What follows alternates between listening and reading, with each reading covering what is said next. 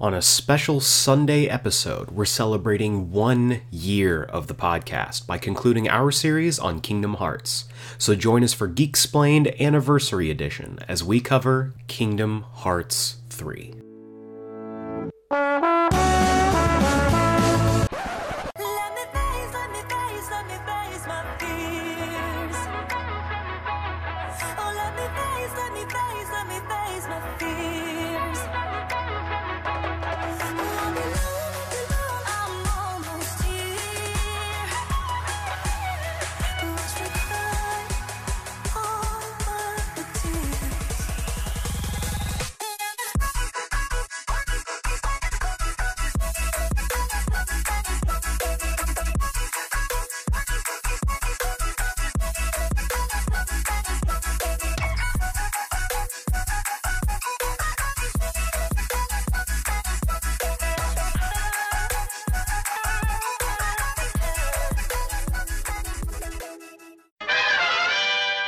Welcome back to Geek Explain, the podcast for comics, film, TV, and more. You name it, we Geek Explain it.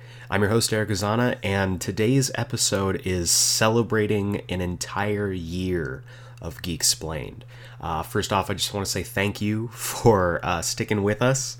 It was one year ago that we posted up the very first episode of this podcast, and I remember thinking just I didn't know exactly where this was going to go. I didn't know if we were going to be successful or not. And I know that uh, a lot of podcasts, it kind of takes the first year for you to really figure out what you're doing. And uh, this year has been an incredible learning experience. And I've just. I've had so much fun just putting this stuff together, uh, doing research, having conversations with you guys, and really being able to just express my love for geek culture. So, um, yeah, I just want to start off by saying thank you for listening. Uh, whether you started off with us with that first uh, episode or whether you jumped on at some other point during this past year, I want to say thank you. Thank you for uh, listening to us. Thank you for. Um, dealing with any kind of schedule changes, uh, feeling out the process with um, kind of coming up with exactly what this show is. And of course, we're still in that process. We're still uh, learning with every episode, every week that goes by. So I appreciate you sticking with us. I appreciate you um, giving me the time of day, taking time out of your day to listen to me and my opinions and my uh, just listening to my voice. So, um, yeah, I'm gonna stop being really sappy and emotional and get into the topic of today, which is Kingdom Hearts 3. Oh man, so so much so many things, so many feelings, so much happens in this game. Um, we're going to be covering, like all of our other Kingdom Hearts episodes, a background on the game. We're going to be covering uh, the story from top to bottom. We're going to be giving you a very spoiler heavy explanation of what happens in this game. And then because we don't have a, uh, a final mix or any kind of uh, DLC stuff to talk about at the time of this recording, uh, instead of the usual format where we go into you know talking about the final mix any kind of uh, remasters or anything like that we're going to be going into a, re- a review of the game. My thoughts on the game what i thought of uh, different aspects of it and where it fits in the overall ranking of the kingdom hearts games for me.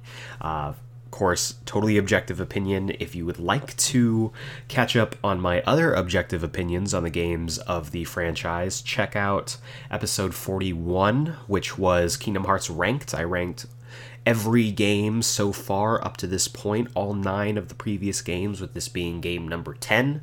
So, um, stick around for the review following the story, uh, and you'll be able to hear exactly where that where this game fits into that overall ranking.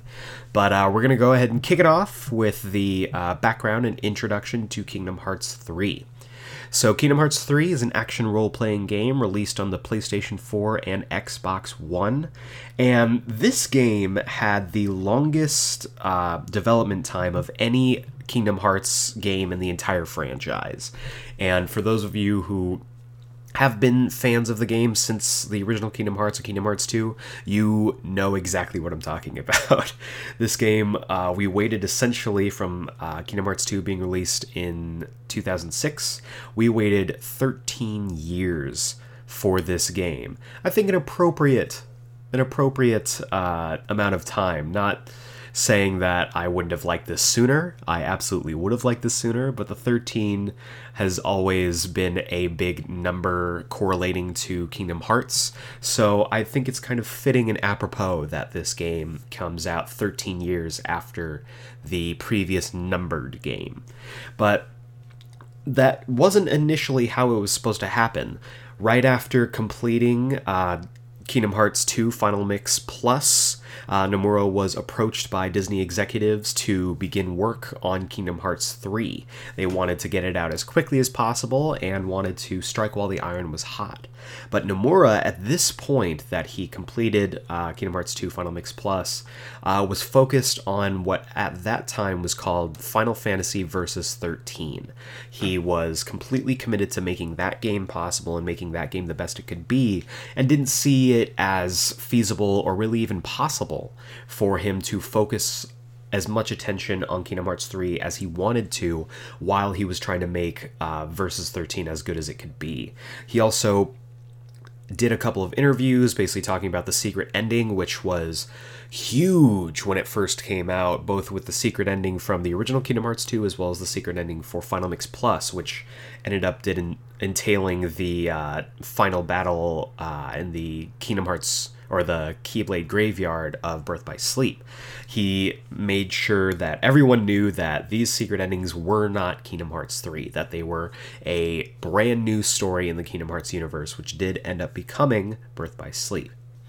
Uh, he also announced when all of the other games were being announced throughout this past uh, 13 years that Kingdom Hearts Dream Drop Distance, which was initially called Kingdom Hearts 3D for, for Dream Drop Distance, as well as being released on the Nintendo 3DS, would be heavily attached to the story of Kingdom Hearts 3. Uh, Kingdom Hearts 3 was initially announced at E3 of 2013. That was six years ago. Um, and Nomura, following the announcement of Kingdom Hearts 3, because it did show a brief teaser of a game that was still in development, he uh, kind of lamented that they announced Kingdom Hearts 3 too early in its development process and wanted to make in no uncertain terms that Kingdom Hearts 3 wouldn't be releasing for a good long while after that. However, he kind of rushed the announcement of Kingdom Hearts 3, basically announcing it at the same time as Final Fantasy 15, which Versus 13 had kind of morphed into, because he knew that fans were impatient, that they had been slowly uh, growing tired of the seemingly endless spin offs. Birth by Sleep, 358, Coded, all that stuff, and wanted to make sure that everyone knew from both fans to executives that this was in the works and that they were working on it. Uh, he also touted that this Kingdom Hearts 3 would be the end of what he coined the Dark Seeker saga, also known as the Xehanort saga, and that this wouldn't be the end of Sora's story or the end of the franchise. While in development of this game, the very first world that he picked that Nomura wanted to be in this game was Tangled, which I think is a really interesting choice.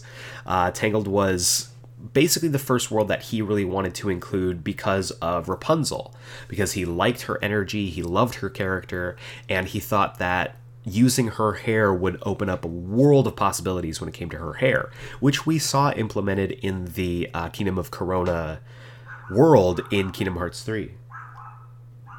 Our neighbor's dog is a big fan of Tangled and Rapunzel. So, um, we did see that he was really interested in using her hair, whether it came to traversing the world, whether it came to combat. So I think that was a good choice, personally.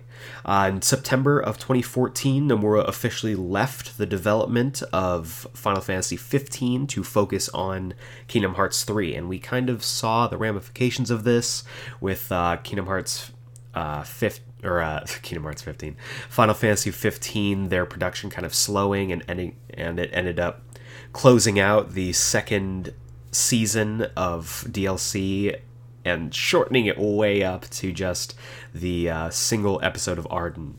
But uh, this game even with Nomura refocusing his efforts on it in 2014, experienced extensive delays, and that was due to both internal pressure because of executives as well as switching over the engine of the game to the Unreal 4 engine.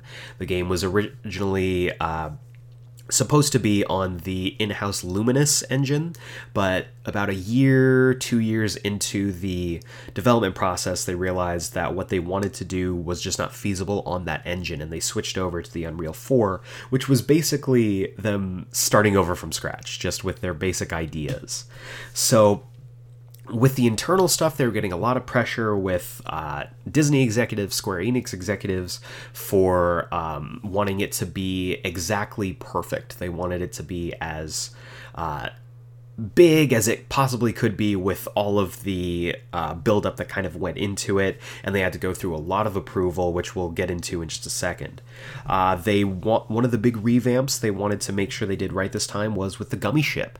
They took the Nomura specifically took the uh, criticism as well as the uh, constructive feedback about the gummy ship in previous games and really wanted to completely revamp it and make it make it something that fans could enjoy because I think I speak for me as well as a lot of other fans in the in the idea that the gummy ship was probably the least fun aspect of the game. Uh, of at least Kingdom Hearts 1 and Kingdom Hearts 2 because it always felt like it was just kind of a placeholder and an unnecessary padding that didn't really need to be there, and we were more focused on the actual narrative that was being told. So Nomura wanted to make traversing the worlds with the gummy ship as fun as possible and really wanted to, uh, I guess, kind of reshape our perspective and our uh, position on the gummy ship. So he brought in the team behind the, I think, it, the old rail shooter Einhander.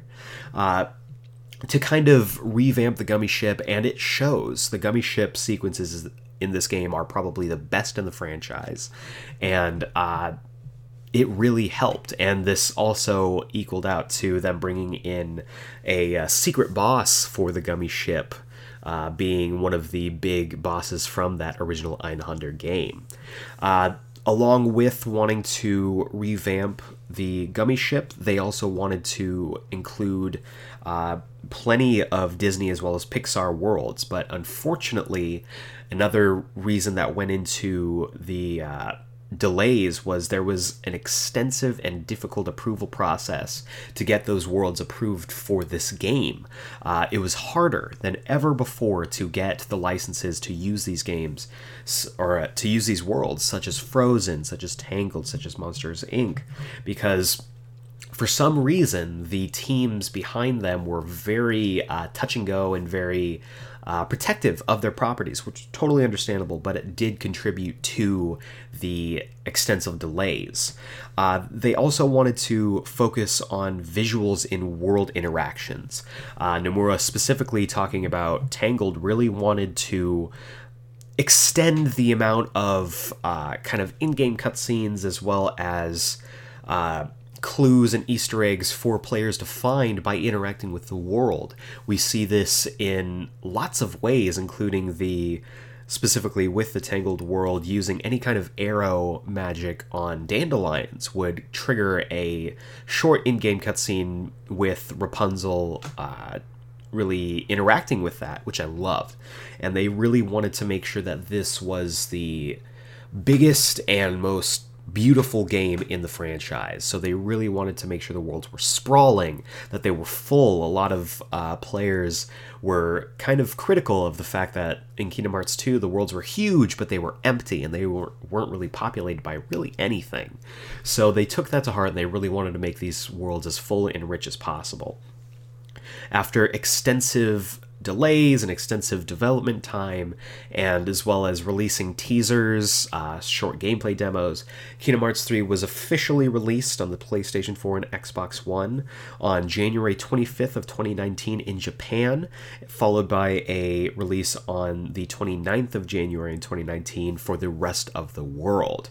Now, this game was released in its entirety, but was but uh, Nomura did make a mention to everyone. I want to say, you know, weeks in advance that the game would not include either the epilogue or the secret ending for the game. Those would be released separately as DLC, as free DLC, just because the uh, with the rise in hackers and leakers. They didn't want that because he, in his own words, Nomura said that the epilogue and the secret ending are the most spoiler. Uh, spoilerific aspects of the game. And so it ended up being a really smart plan because around late December, certain copies were stolen from a foreign retailer and were distributed and leaked online. So for the entirety of January, all you could find if you looked at if you searched anything Kingdom Hearts were spoilers from the game and that made it really difficult for players like myself to stay spoiler free. Luckily I was able to and I was able to play the game with fresh eyes. Now the epilogue was originally released on the 26th in Japan and the 30th of January for the rest of the world, and the secret ending was released worldwide on the 31st of January. So that is it for the background of this game. Um, again, extensive development process, but I think the game in itself was definitely worth it. So we will jump into the story of the game, the long awaited story of Kingdom Hearts 3 right now. Once upon a time, there were two friends playing a simple chess game. They spoke about the ancient Keyblade War, the battle between light and darkness, and the legend of the lost masters that started that Keyblade War. As they made move for move on the chessboard, we come to see that the two friends are a young Xehanort and a young Eraqus. Upon another time, in the present day, Sora, Donald, and Goofy are in the mysterious tower with Yen Sid. Yen Sid is tasking them with regaining Sora's lost strength that he was stripped of because of the machinations of Xehanort in the previous adventure. The three friends are tasked by visiting another hero who was also once lost his power and was able to regain it. So the f- three friends head off into the gummy ship to Olympus as we begin Kingdom Hearts 2.9. Our heroes arrive with little fanfare, not at the Colosseum, but on an unknown mountain.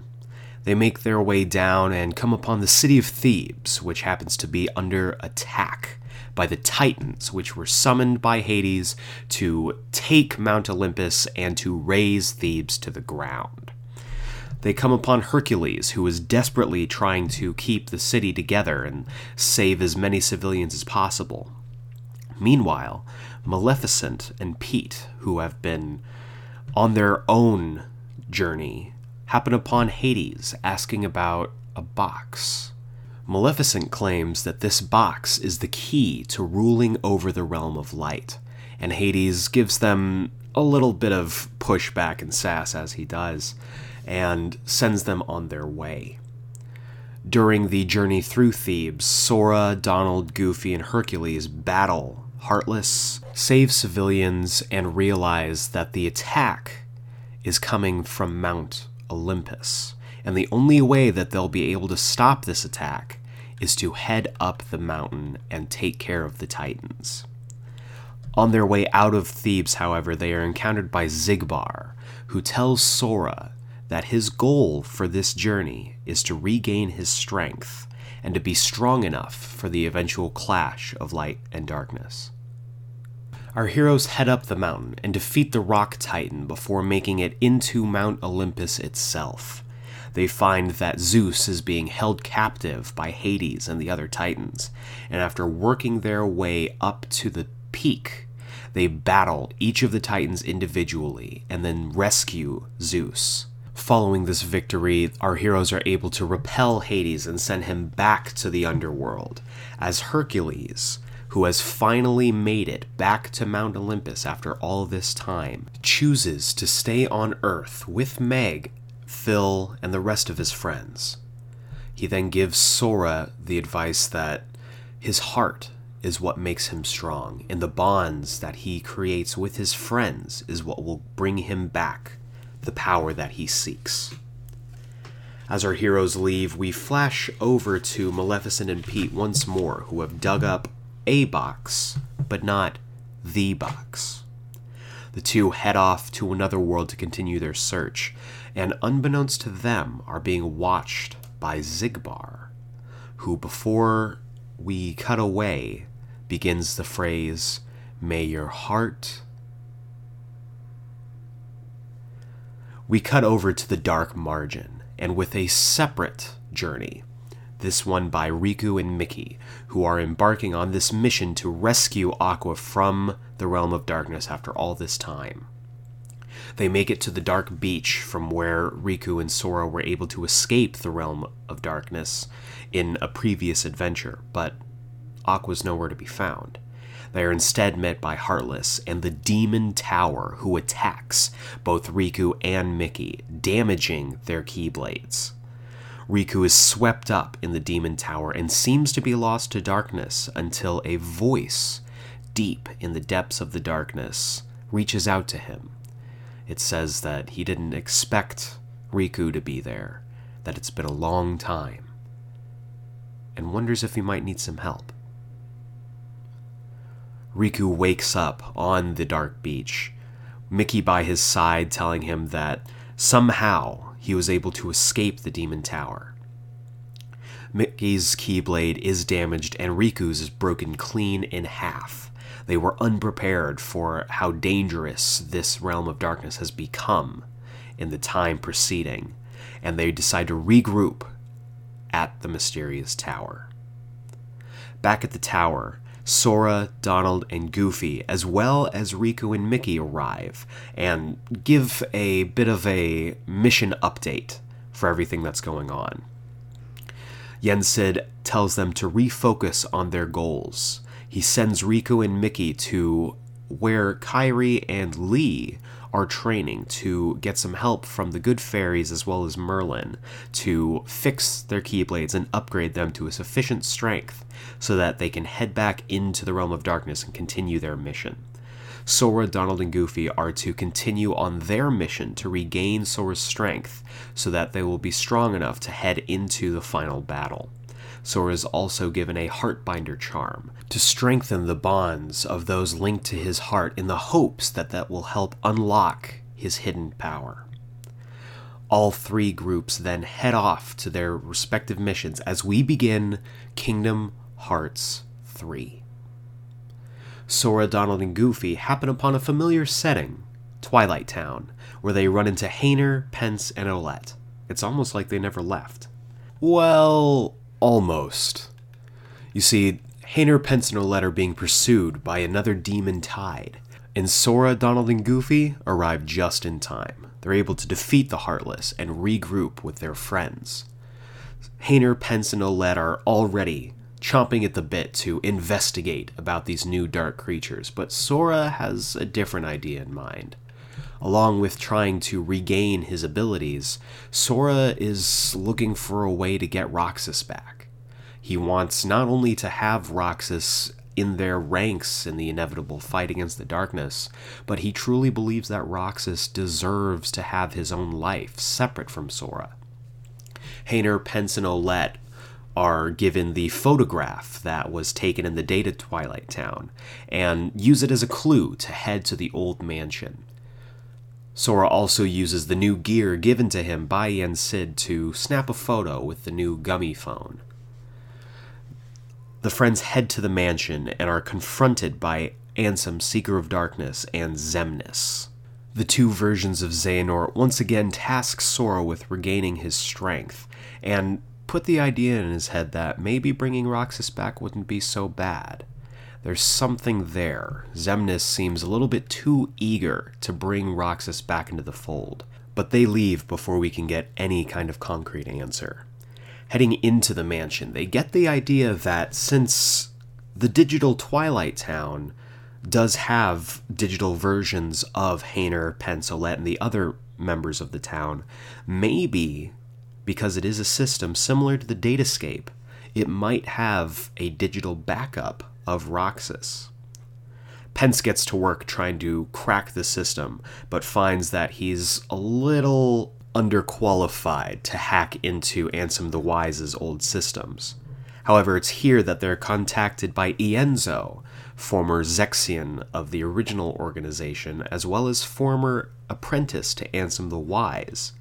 He Aeleus as well as Dilan are searching around Ansem's study to try and find answers as to not only what happened to the other apprentices and where they might have gone, but to try and get some answers on how they can help in the fight against Xehanort. Ienzo offers to help Pence get into the system and see if there are any digital backups or any other ways that Ansem the Wise might have known to possibly bring Roxas back. But for now, Sora, Donald, and Goofy have to move on. On their way out of Twilight Town, however, they run into a little rat who's hunting for ingredients. And after Sora, Donald, and Goofy help him finding the ingredients, they are encountered by Scrooge McDuck, Donald's uncle, who reveals that this little rat is actually a little chef, and that he is the head chef for the newest bistro in town, of course, funded by Scrooge. The three promise to help Scrooge as well as Little Chef in any way they can to make the bistro as successful as possible before heading back off into their adventure. Meanwhile, back at the Hidden Forest, Kairi and Lea are taking a break from their Keyblade Master training. Kairi is writing a letter to Sora, and Lea asks her about it, saying that there's no way that those letters will ever get to Sora. Kairi reveals that she does know that, but writing to Sora kind of helps. It's kind of like being able to talk to him right then and there. The two then refocus their efforts, wanting to rejoin with their friends and fight the darkness together. At Radiant Garden, Riku and Mickey, after having upgraded their Keyblades and gotten themselves back on their feet, are on the trail to getting back into the realm of darkness. The reason they're at Radiant Garden is because this was the last known location of Aqua before jumping into the realm of darkness. And the hope is that maybe getting into the realm of darkness through Radiant Garden will give them some clue as to where Aqua ended up. They also take a moment to ponder on what Xehanort's true goal is, as well as what might have become of Terra. Yen Sid gave them another task before they left to try and find Terra, because we know that Aqua and Ven are out there and will be needed in the upcoming battle. But if Ven isn't able to be woken up, they'll need Terra. So, in fact, this Radiant Garden trip is twofold to try and find a route to get to Aqua, as well as to investigate the last known location of Terra. Riku wonders what could have happened to Terra since we saw both Xemnas and Ansem Seeker of Darkness. However, Xehanort's an old man again. Terra's body, since his Heartless was destroyed and his body was cast away, should have been recompleted somewhere too. The two friends decide to continue their investigation as we resume our adventure with Sora, Donald, and Goofy. The three go on an odyssey throughout many different worlds, including the Toy Box, where they are happened upon by the inhabitants of Andy's room. Buzz, Woody, Rex, and the other toys encounter Sora, Donald, and Goofy, who have also been turned into toys to keep the order and the balance of the world.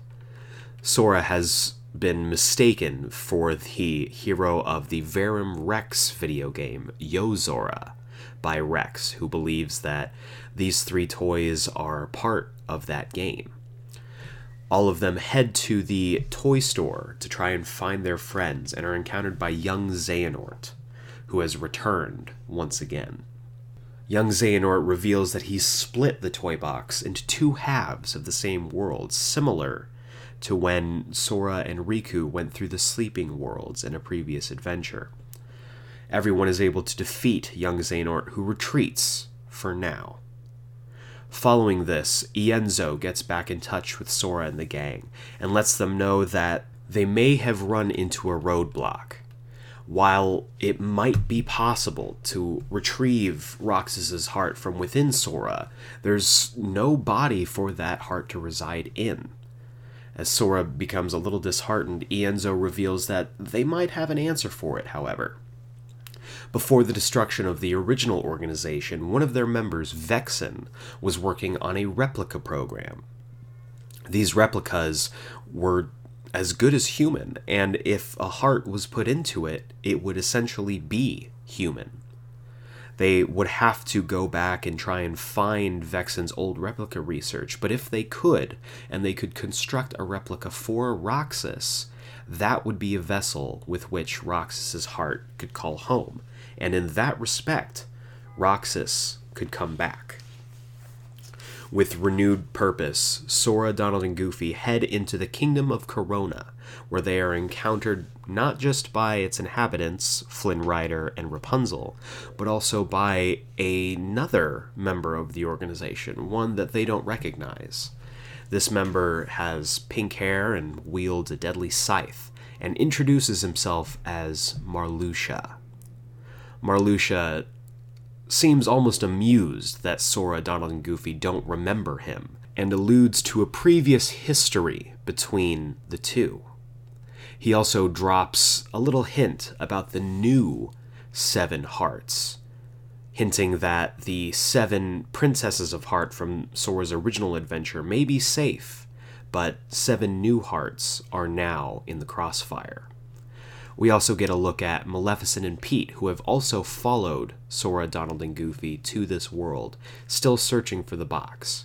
They don't find it there, but Maleficent seems to have gotten an idea. Sora, Donald, and Goofy are able to help Rapunzel and Flynn achieve their happy ending before heading back out in the gummy ship.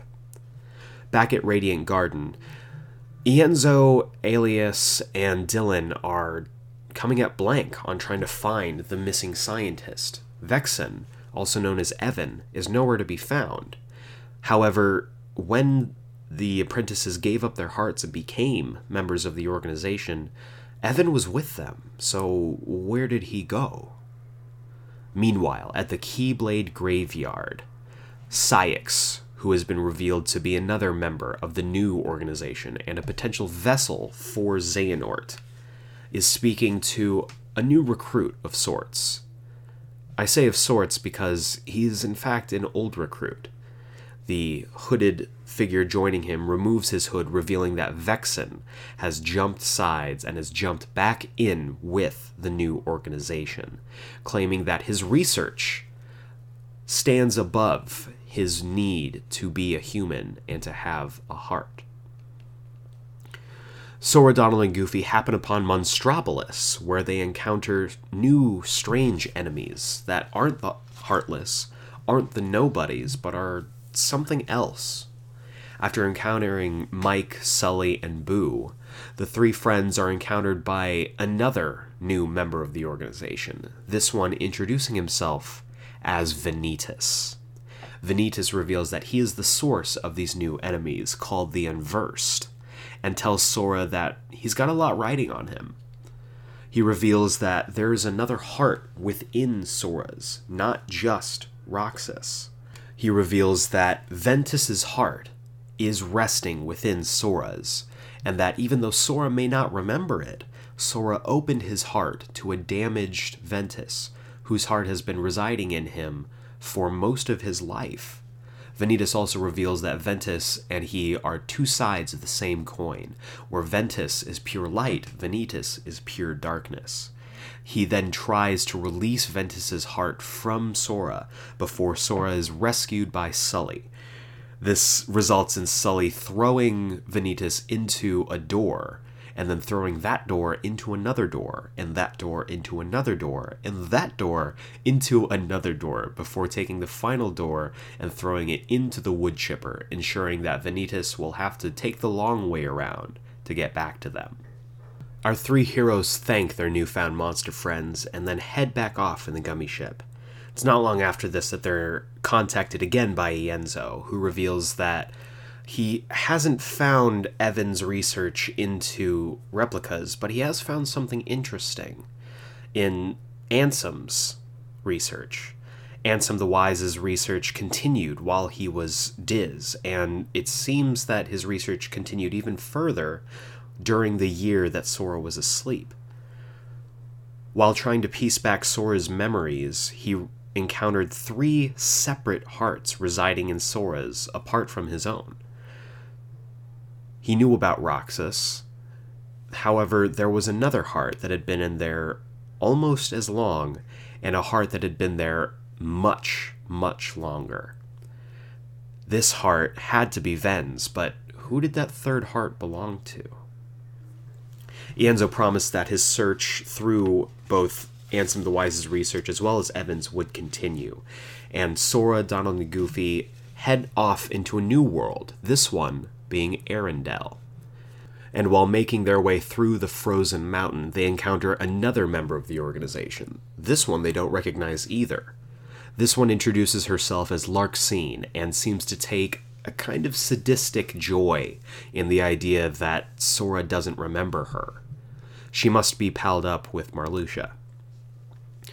Larxene then reveals that the organization has all 13 of their darknesses, that they are ready and waiting for Sora's seven lights to step up.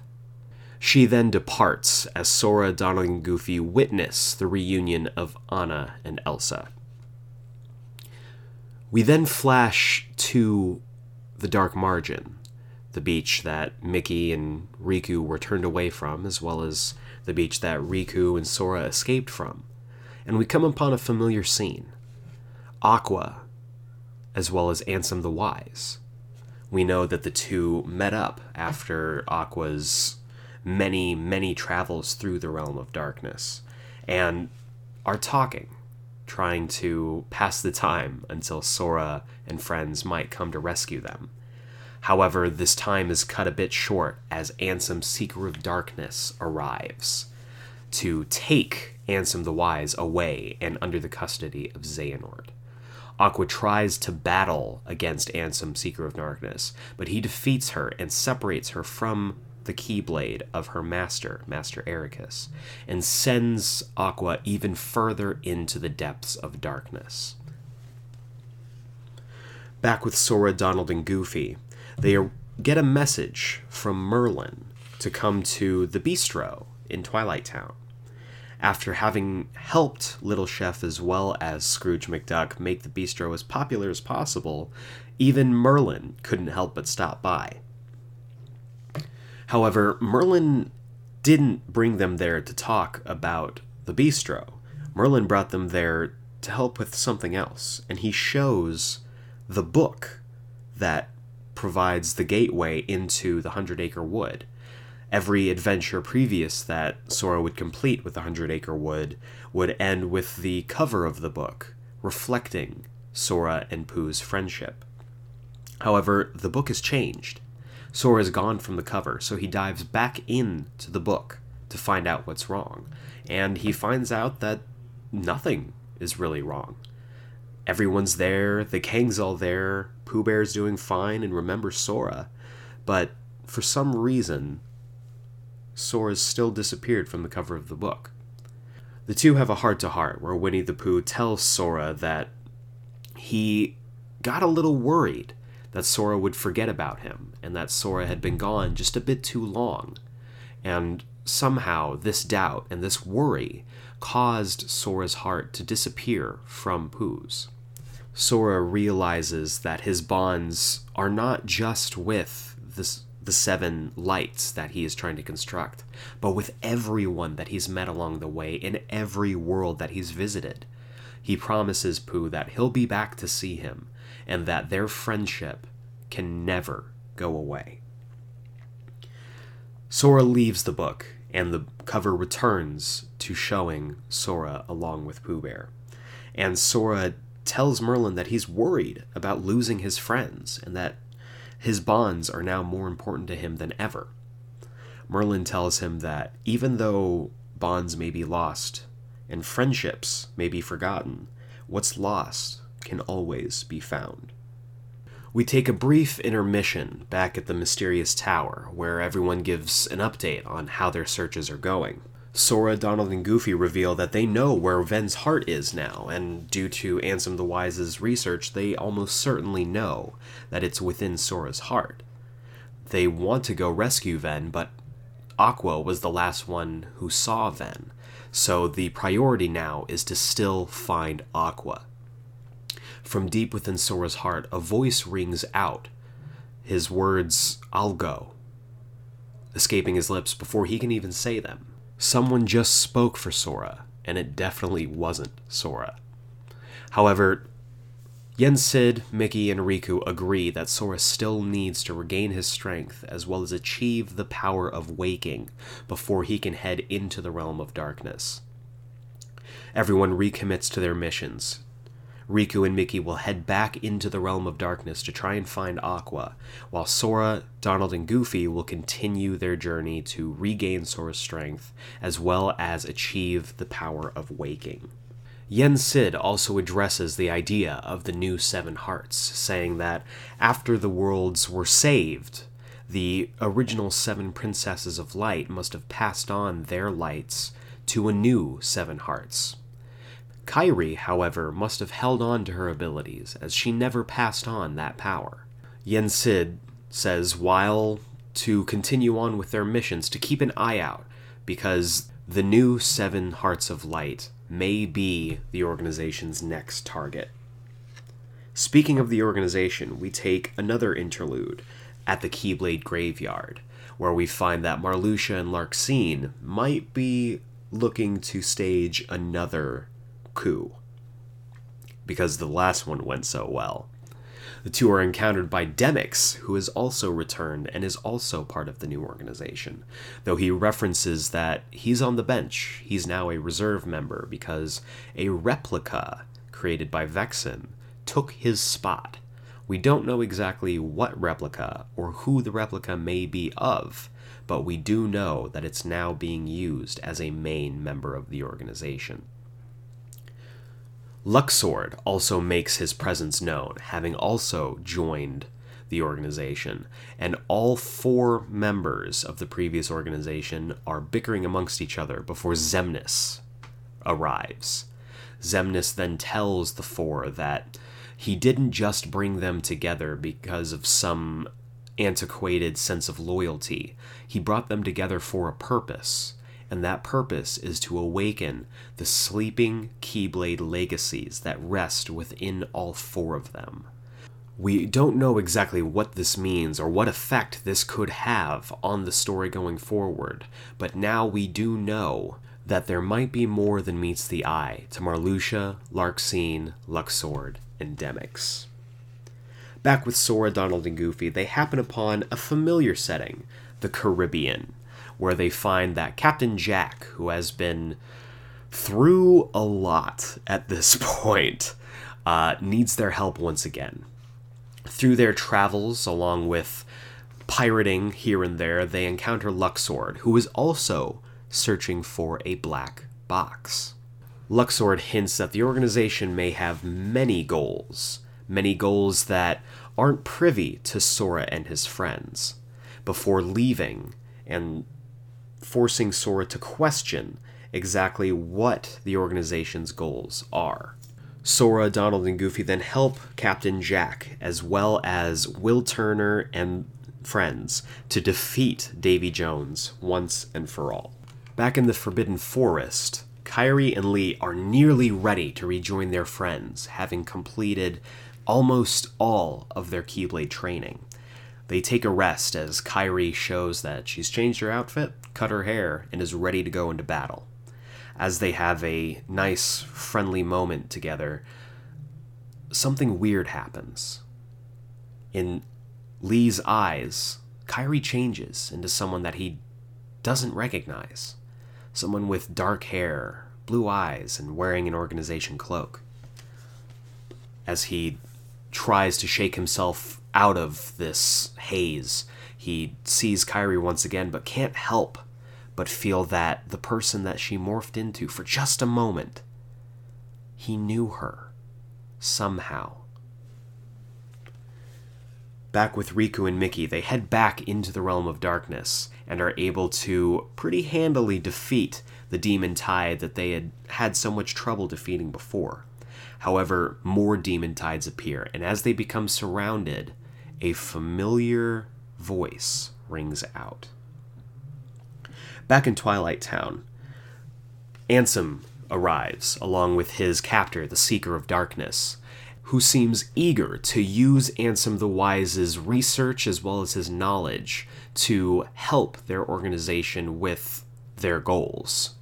As they begin to head into the old mansion, Hayner, Pence, and Olette, in an act of bravery, attempt to rescue Ansem the Wise, with Hayner dropping the sickest drop kick in all of Kingdom Hearts history. However, Hayner's amazing dynamite kick is batted away by the Seeker of Darkness, who looks poised to attack the three teenagers before being surrounded by other nobodies. Seeker of Darkness realizes what's happening, and before he knows it, Hayner, Pence, and are able to escape with Ansem the Wise. In the sewers between the old mansion and Twilight Town, the three friends and Ansem the Wise aren't sure exactly what's going on or how they know each other, but they know that they need to get away from the Seeker of Darkness. Someone appears who wants to help, but this someone is Vexen. Immediately, Hayner, Pence, and Olette, recognizing the organization cloak, jump to Ansem the Wise's defense, but Vexen seems to have turned over a new leaf.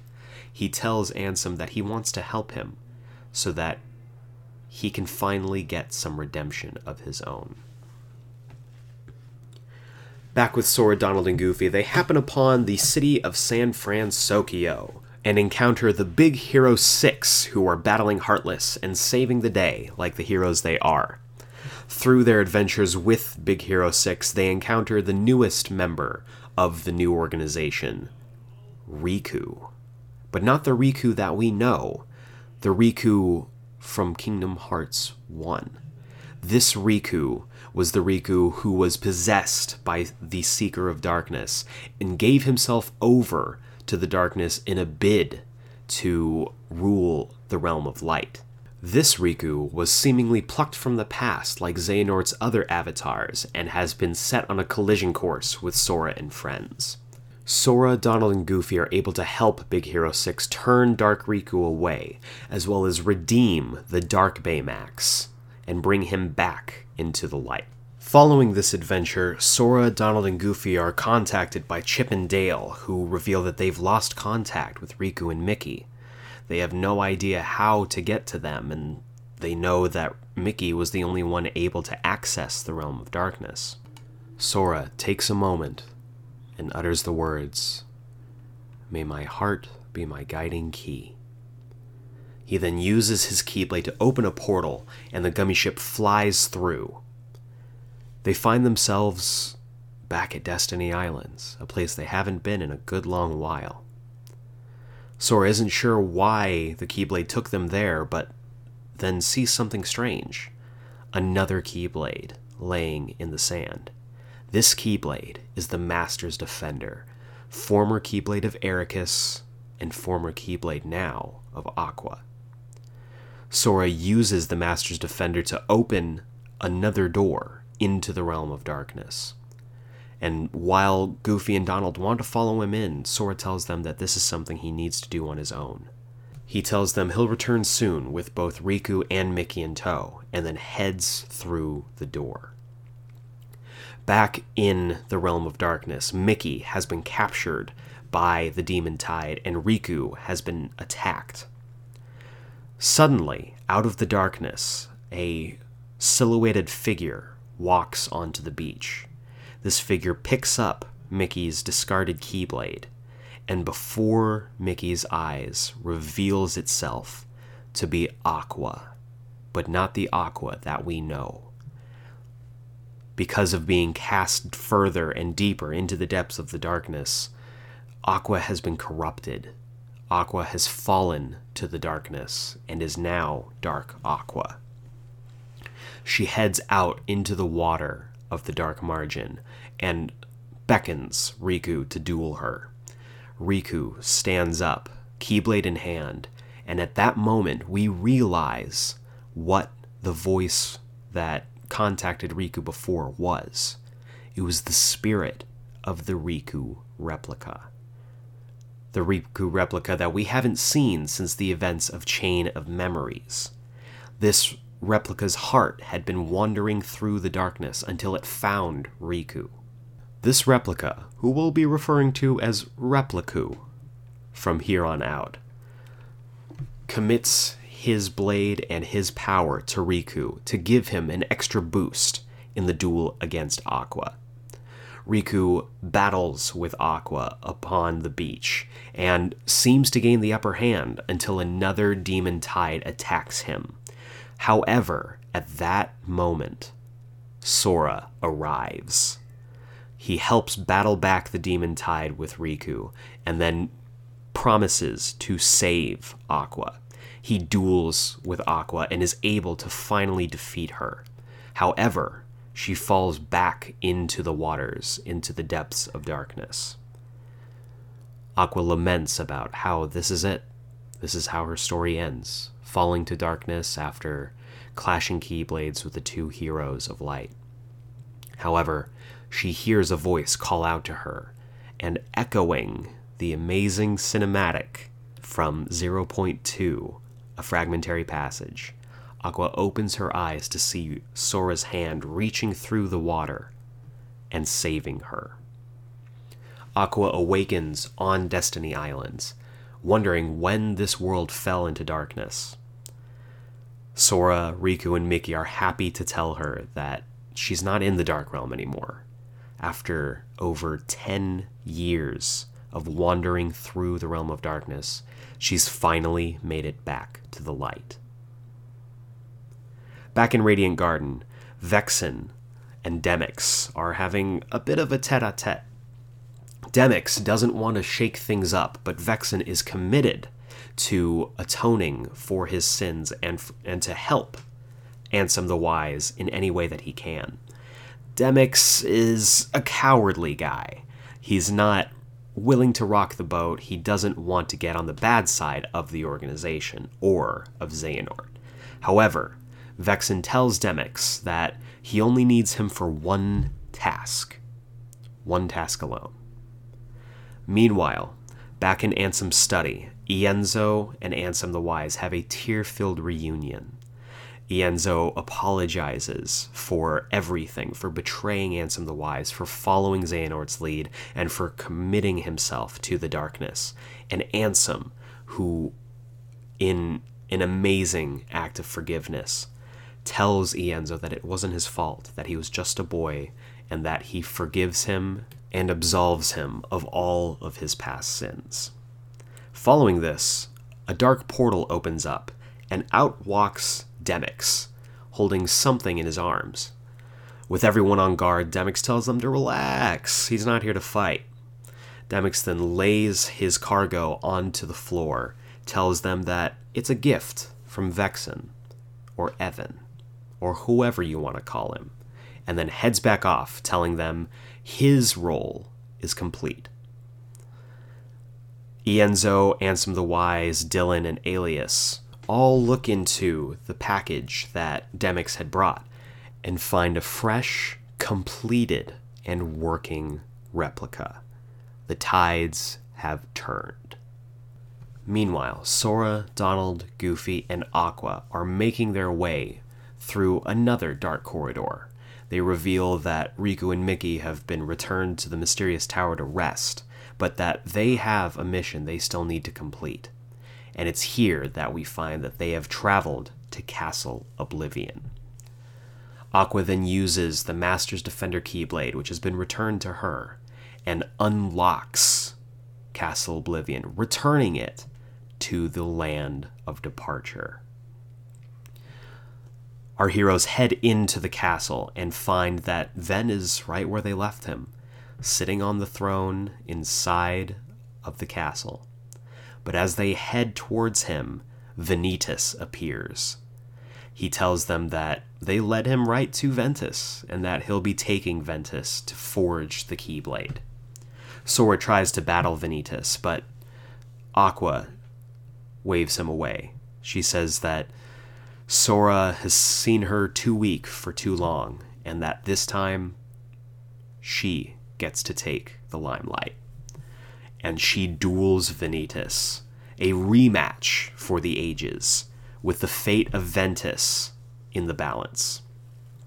Aqua is able to turn back Vanitas, but Vanitas uses Aqua's desire to protect Ventus against her, sending a fire spell against Ventus to which Aqua sacrifices herself to save him from. Lying broken and on the floor, Vanitas is ready to strike Aqua down when Sora feels something happen. Deep within Sora's heart, Ventus wakes up.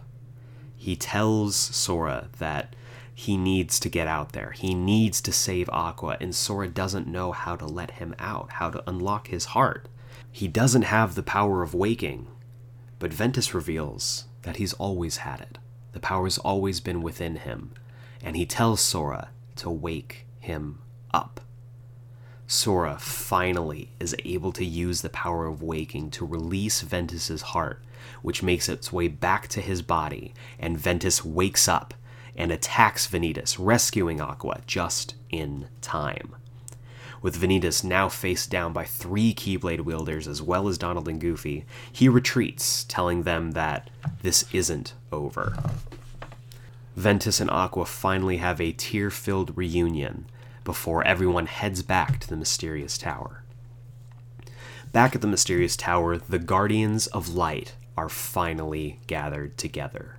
Sora, Riku, Mickey, Kairi, Ven, Aqua, and Lea, again going by Axel, are all here. They are ready to defend the Realm of Light against Xehanort's 13 darknesses. Yen Sid tells them all to get some rest, for tomorrow the battle begins. It's here that we see all of these Guardians of Light taking a moment's rest. Ventus and Aqua sit under the stars outside of the mysterious tower and tell each other that they'll find Terra, and no matter where he is, he has to be sitting under the same sky as they are. Maleficent and Pete, back in Twilight Town, are lamenting the fact that they can't find the box. But Maleficent finally realizes what the problem's been, and she tells Pete that the box doesn't exist yet. The box is supposed to appear when the ultimate battle of light and darkness transpires. And she knows that it's coming upon them, and that when that battle does happen, they'll be there to take the box. On the other side of Twilight Town, at the clock tower that stands above the entire town, Axel sits, holding not just one, but three ice creams. The sea salt ice cream that he would share with Roxas and someone else. He still can't remember, but he knows that someone else was there. And at that moment, a familiar voice asks him why he is there. He turns and finds Saïx. But Saïx isn't there to fight. he sits next to his friend, his former friend, and takes one of the ice creams, asking why he would bring three if only he was expecting Roxas to join him. The two talk about their former friendship. They talk about joining the organization back at its inception. And they talk about something else. They talk about a friend, a girl that they used to know who went away, and they don't remember why. Saïx, however, is confident that Axel has moved on from any past friendship, and when Axel seems offended by this, Saïx references that the marks are no longer under Axel's eyes, and that those marks were upside down teardrops, symbolic of Axel's vow to never cry over any kind of connection. The fact that those marks are gone has shown that Axel is now new, that he's moved on from his past life and maybe from all of his past friendships. The two sit in silence, understanding that this is the last moment that they'll get to share as former friends before they go to war the next day. On Destiny Islands, Riku is sitting on the beach and turns to see Repliku. The two have a short conversation talking about how their abilities are always going to be stronger than apart. Riku then wishes that Repliku could join them in the battle, saying that if it were possible for a replica to be there, that he would love to have Repliku by his side. Repliku, of course, thanks Riku, but tells him that Riku should be focused on the battle and on defending the friends who are there. Meanwhile, a little bit further from the beach, Kairi and Sora are a little bit weirded out that Riku seems to be talking to thin air.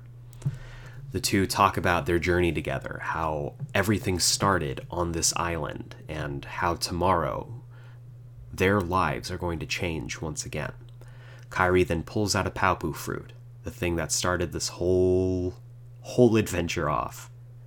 Sora, of course, remembers the race that he and Riku had to give a Paupu fruit to Kairi, for the legend goes that if you share a Paupu fruit with someone, your lives will be linked forever. Kairi then shares the Paupu fruit with Sora, and the two have a tender moment, knowing that this might be the last time before the war begins. The next day, the Guardians of Light reconvene at the Keyblade Graveyard, ready to do battle. It's here that Xehanort appears with his 13 darknesses and summons a horde of heartless nobodies and unversed that the seven Keyblade wielders go straight into battling. Sora, Donald, and Goofy are separated from the others, but manage to hold their own and use one of Sora's new abilities to essentially bomb the hordes of heartless nobodies and unversed, clearing the path for them to continue on. The Guardians of Light head through a fissure in the mountain and come out on the other side and find themselves face to face with Terra. Terra seems to be recompleted, back to himself. And as Ventus goes to embrace him, Aqua realizes that something might be wrong. Aqua pulls Ventus away from Terra and tells the man in front of her that he's not Terra and to let Terra go. To everyone's horror, Terra's hair turns white. He isn't saved. He's still under their control. He is still Terranort, and he is their 13th darkness. Terra then attacks Ventus, mortally wounding him, and does the same to Axel, and seems ready to strike Kairi down as well. Sora jumps to her defense, but it's Goofy who deflects Terranort's strike with his shield, and Donald who summons up all of his strength and unleashes upon Terranort a Zettaflare. Terranort is sent off to parts unknown, but Donald falls to the ground. Sora doesn't know what he's seeing. He sees Kairi and Riku trying to wake up Axel, Aqua trying to raise Ventus, and Donald unconscious on the ground while Goofy and Mickey try to revive him. He doesn't know what's happening. All of a sudden, darkness descends upon them. A dark horde appears and grows in numbers, turning into a heartless hurricane that sweeps up everyone one by one until it's only Sora and Riku left. Having lost everyone, Sora falls to his knees, lamenting that without his friends, he's nothing. Riku tells Sora, I know you don't believe that, and goes off to battle the hurricane before being swept up himself right before Sora is also taken. And so, as foretold, darkness prevailed and light expired. As we come back to the chessboard, Xehanort's pieces surround Eraqus's 13 pieces of darkness with Eraqus's one piece of light. Xehanort claims checkmate, but Eraqus isn't so sure. After confirming that it's still his turn, he pulls his white piece back to his board and tells him that there's more to light than meets the eye. Some light comes from the past. Sora awakens, now looking more like a ghost, in an unfamiliar setting. A place where the sea meets the sky. He's encountered by something calling itself a Chirithy, formerly a guardian to those with hearts strong enough to wield a Keyblade. It tells Sora that the reason that he's here is because his heart is strong enough to withstand the darkness, and that the only reason he's been able to keep his form is because of the strength of his heart and the strength of the bonds attached to his heart. It tells Sora that he'll need to piece himself back together before he can leave this place. This place called the Final World. Sora makes his way through the final world, encountering pieces of himself that he builds back together. He also encounters stars, ethereal stars that seem to contain not just messages from the past, but also voices. One voice tells him that she's been waiting there a very long time, and that she's waiting for the person that she holds dearest to come find her. Sora vows to find the person who's looking for her and to lead him back to her, and asks to know what his name is. The star leans in and then tells him, whispering. She then says, It'll be our secret. And Sora agrees. He then finds another star that reveals itself to be Naminé. Naminé tells Sora that she was ripped from Kairi's heart when everything went down and that she's been waiting here to find what happens next. She tells Sora that Kairi's still out there, that she can feel her, and that her heart isn't lost. She then tells Sora that she's also come into contact with an old friend, Terra. She tells him that she'll try to connect him and hopefully guide Terra back to Sora and the gang as soon as she can. Sora is then able to successfully recomplete himself, and saying goodbye to Chirithy, tells the Chirithy that they're now friends. Chirithy seems pretty happy about this, saying that it's been a long time since it's had a friend, and that it's still waiting for its true friend. Sora hopes to find this friend, but the Chirithy says that its friend is not going to remember the Chirithy, and that it's probably better this way, as its friend is probably much more happy with its new friends. Sora then pledges that the Chirithy has a friend for life before heading back into the realm of light. On his way, Sora encounters the Lich King Heartless, which seems to be taking the hearts of the seven Guardians of Light. And Sora systematically battles this Lich across worlds, rescuing Riku, Mickey, Axel, Ven, and Aqua before heading back to the Keyblade Graveyard and finding Kairi waiting for him in the realm between. Kairi reveals that her light shined because she knew that Sora would find her, as well as the other Guardians of Light, and that they would get a second chance. The two then land back at the Keyblade Graveyard, seemingly moments before everything happened. They come back into the clearing and find a familiar scene. Terra standing in the middle with Ventus wanting to embrace his friend. Terra, of course, reveals himself to be Terranort once again and goes to attack Ventus, but the dust kicks up as something or someone blocks the strike. As the dust clears, we see that the lingering will, Terra's lingering will, was guided back to the area by Naminé's heart and is here to defend his friends and battle Terranort. The two have a fast and furious duel before the Lingering Will is able to defeat Terranort and send him away, with the Lingering Will following close behind. The Keyblade wielders, now ready and able to fight, attack the dark horde that comes upon them until the darkness gathers itself up back into the heartless hurricane, ready to swallow up all of the light. It's at this moment that Sora is encountered by a light from the past, a boy who we, the audience, know to be Ephemer, who turns to Sora amidst a flash of light and says, Need some help? That help comes in the form of the flight of the Keyblades, where every Keyblade from the Keyblade graveyard, every Keyblade that was once held by a Keyblade wielder rises up and helps Sora to fight against the Darkness Hurricane. Sora is able to use the light from the past to finally defeat the Hurricane of Darkness and vanquishes it once and for all. He returns to his friends, but more Heartless are on their way. They're surrounding them, and there might be too many for them to get past.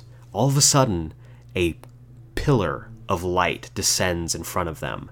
Yen Sid has entered the battle. He summons up a corridor of light to allow the Keyblade wielders to get past and to get through into the next stage. Donald and Goofy stay behind to protect Yen Sid as they battle the Heartless, and the Keyblade wielders head into the next area. That area being the Crossroads of Destiny. It's here that Xehanort arrives with his 13 darknesses. Xehanort, Ansem, Seeker of Darkness, Xemnas, Dark Riku, Young Xehanort, Vanitas, Marluxia, Larxene, Luxord, Saïx, Xigbar, Terranort, and one other unknown darkness.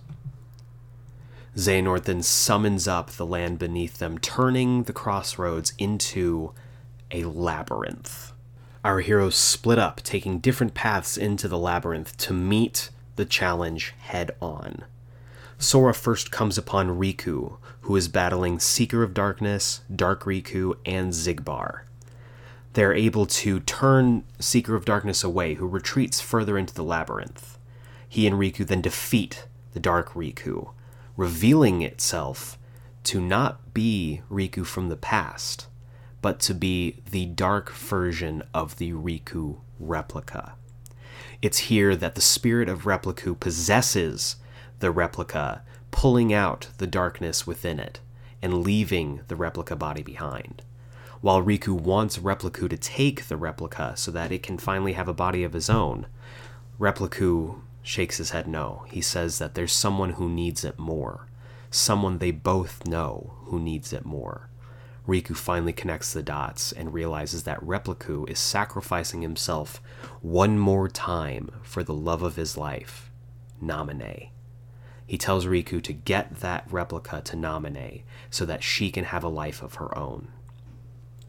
The two then stand together, Riku and Sora, best friends, against Xigbar in one last gunfight. They're able to defeat Xigbar, who disappears, leaving his guns behind, and appears atop a wall in the labyrinth. In full view of Riku and Sora, he then backs up and falls, seemingly to his demise. Sora then heads off, with Riku pledging to stay behind to protect the replica from harm. And soon, Sora finds himself reunited with Mickey, who seems to be in a losing effort against Luxord, Larxene, and Marluxia. The two are able to defeat Luxord first, with Luxord fading into darkness after he and Sora pledge to have one more game against each other, when Luxord is a real person once again. After defeating Larxene, she laments over being defeated once again, but tells Sora that she was really just along for the ride. When Sora asks what she means, she looks at him with almost an innocent smirk and tells him, My secret, before fading away. Sora and Mickey then face down with Marluxia and are able to defeat him. In his final moments, Marluxia seemingly remembers who he used to be and thanks Sora not just for helping him reclaim his identity, but for helping him remember how to feel before he fades away. Sora takes solace in the fact that though he defeated these three, they will now be recompleted as human beings once again. Mickey then pledges to head in further into the maze to try and find Xemnas, and sends Sora on his way to help the others. Sora then comes upon another scene where Aqua and Ventus are battling Vanitas and Terranort. Sora first helps Ventus finally defeat Vanitas, and as Vanitas' mask cracks and reveals the face underneath, Sora is horrified to see his own face looking out at him.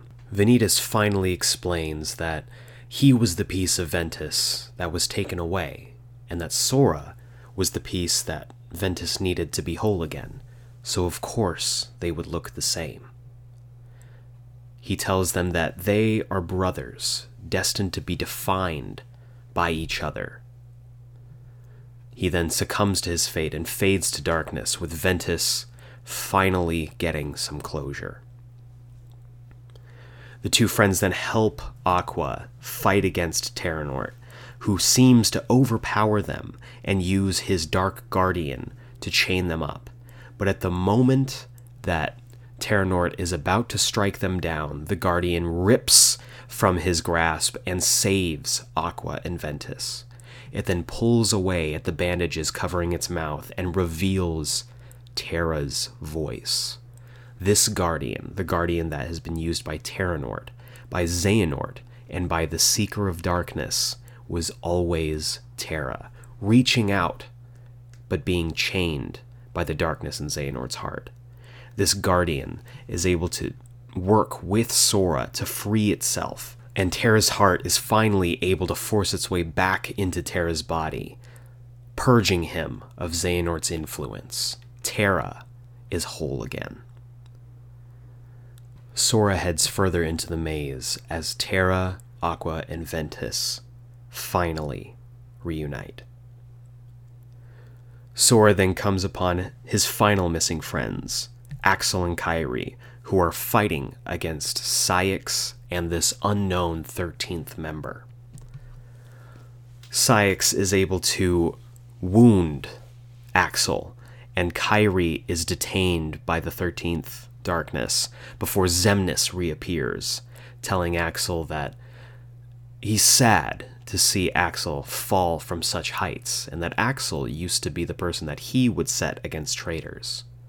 He then goes to strike Axel down, but the 13th darkness seemingly changes sides, saving Axel and revealing itself to be Xion.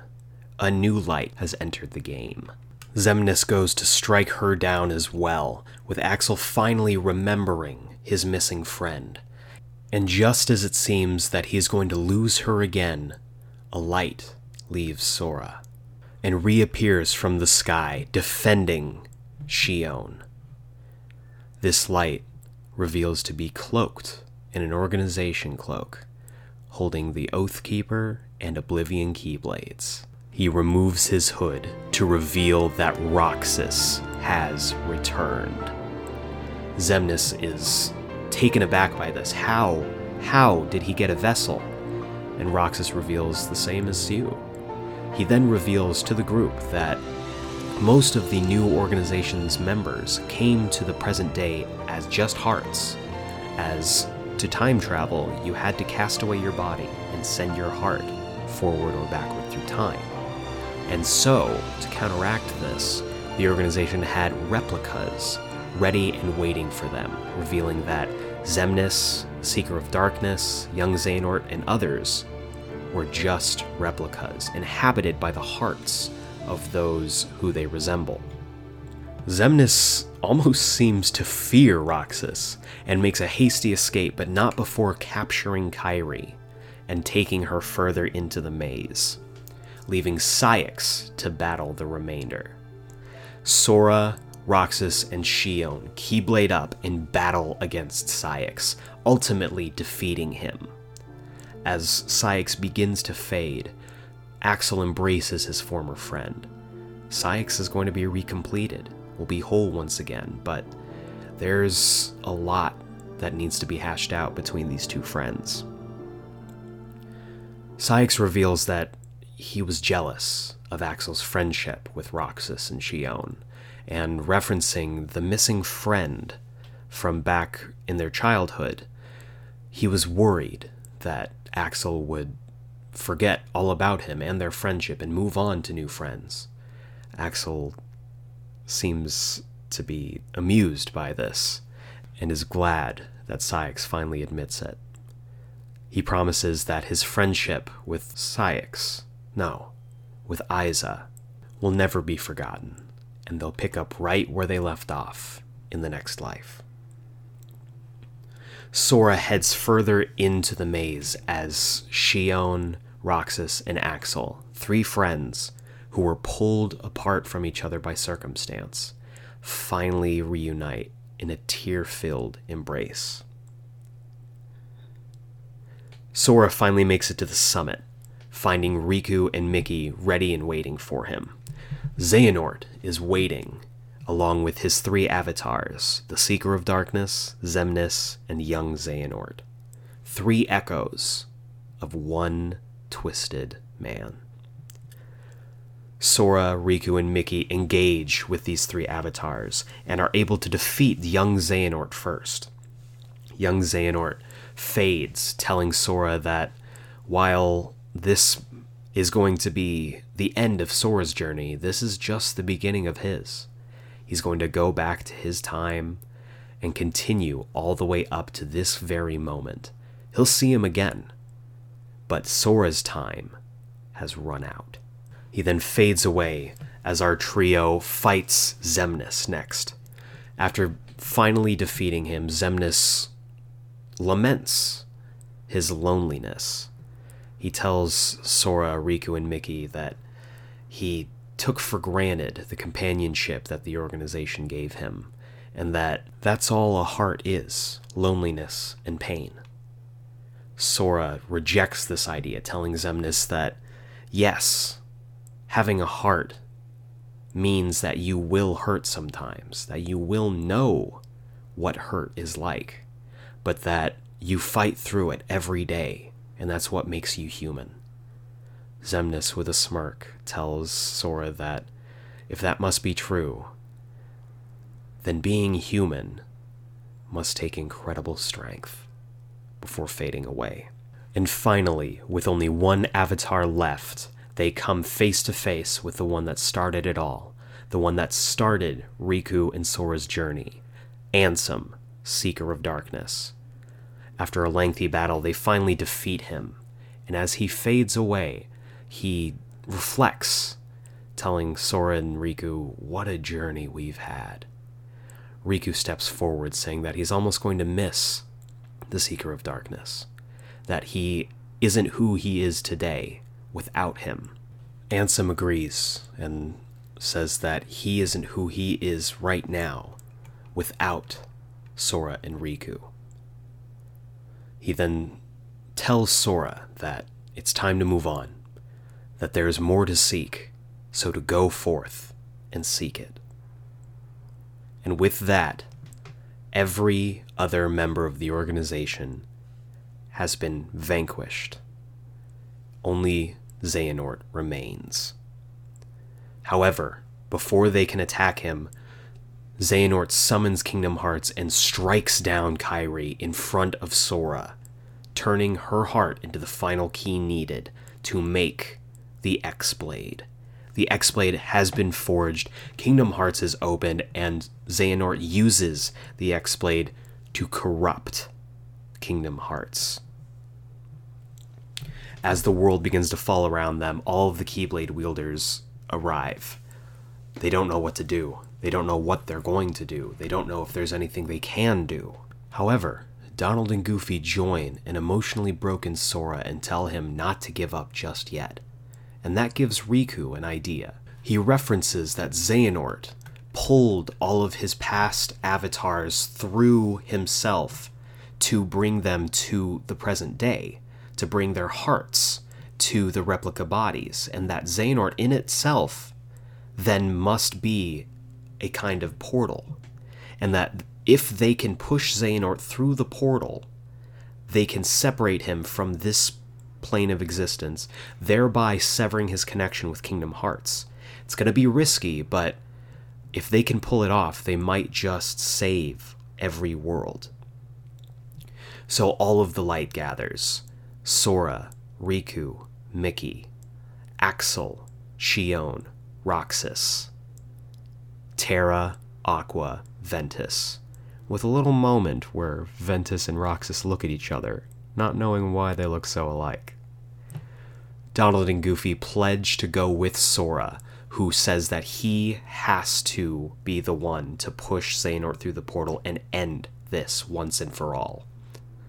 The Keyblade wielders use their light to attack Xehanort and open the portal within him, and Sora, along with Donald and Goofy, push Xehanort through the portal, following him close behind to make sure he stays there. Sora, Donald, and Goofy wake up in an unfamiliar setting. An ancient town from a time before. Cable cars making their way from island to island around them. They don't know where they are, but they do know that this will be their final battleground. They just have to find Xehanort. Making their way into the town, they see echoes of Xehanort throughout, before being confronted by 13 sentinels, each representing a potential vessel for Xehanort's heart. Sora battles and defeats the 13 vessels before Xehanort himself makes an appearance. He clues in Sora, Donald, and Goofy by telling them that this place was once the source of all Keyblade wielders' powers. This is where he, along with many other masters in his age, trained and became Keyblade wielders and learned to harness the light within. This place is Scala ad Caelum. And this will be history's battleground. Donning a new, twisted, darker Keyblade armor and taking his Keyblade up, he battles against Sora, Donald, and Goofy. And ultimately, though he uses the terrain as well as his ability to warp reality to his advantage, Sora, Donald, and Goofy come out victorious and they defeat Xehanort. Seemingly. Xehanort disappears and reappears at the top of the highest tower in Scala ad Caelum and beckons Sora to follow. The three heroes head up to meet Xehanort at this final altar, hoping to finally defeat the Old Master. Xehanort unfortunately reveals that Sora's plan didn't work. It didn't stop Xehanort's goals, it only delayed them and then he reveals that he still has the X Blade and uses it to summon Kingdom Hearts there, revealing that no matter how far apart the worlds are, all the worlds share one sky, one destiny. Brandishing the X Blade, he and Sora have one final duel. During this duel, Sora is forced into a rage form, an almost anti Sora form, and in this new form, Sora is able to damage Xehanort while being able to restore himself by collecting the light that had been scattered around the field. He is then able to put a final blast against Xehanort, but Xehanort, using the X Blade's considerable power, overwhelms him and defeats him. Sora falls to darkness. While lost in the darkness, he is stirred by the voices of Donald and Goofy, telling him to wake up, telling him to come back to them, telling him to win. Sora finally awakens and uses not just his power, but the power of Donald, the power of Goofy, the power of the Trinity to defeat Xehanort, striking a fatal blow and defeating the Old Master once and for all. Unfortunately, Xehanort reveals their victory comes just too late. Kingdom Hearts has been seemingly corrupted. The once elegant, beautiful, heart shaped moon is now crackling with fire and fury. Xehanort reveals that his goal was a complete purge, using the power of Kingdom Hearts to purge all the worlds and to provide a fresh start.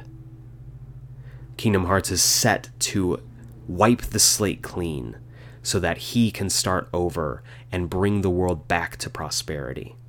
He tells Sora that the light is what matters and that these worlds have become too corrupted with darkness. The darkness has reached too far for anyone to be saved, and that he, as the hero of his own story, has decided that he will be the one to bring the world back to light and to lead them into a new age. Sora tells him that that wasn't his decision to make, and that if that is the way that things will go, if the worlds need a new age and they need to be led into the light, that Xehanort isn't the one to do it. He's compromised and sacrificed too much to be the person who leads the worlds into the light. It's at this moment that the Keyblade wielders reappear.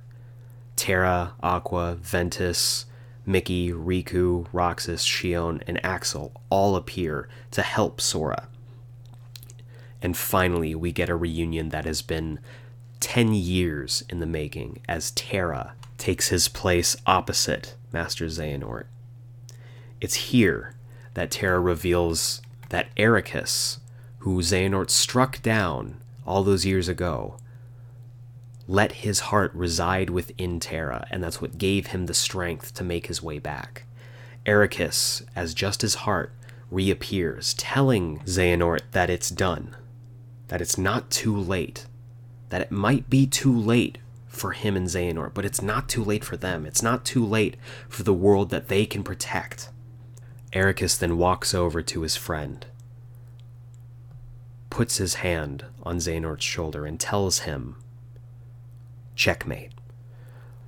We now find ourselves observing the chessboard once more. Eraqus, after seemingly losing the chess game, has somehow maneuvered his way into defeating Xehanort. Xehanort knocks over his king's piece and tells Eraqus that he's victorious, that he almost had him, but that Eraqus wins the day here.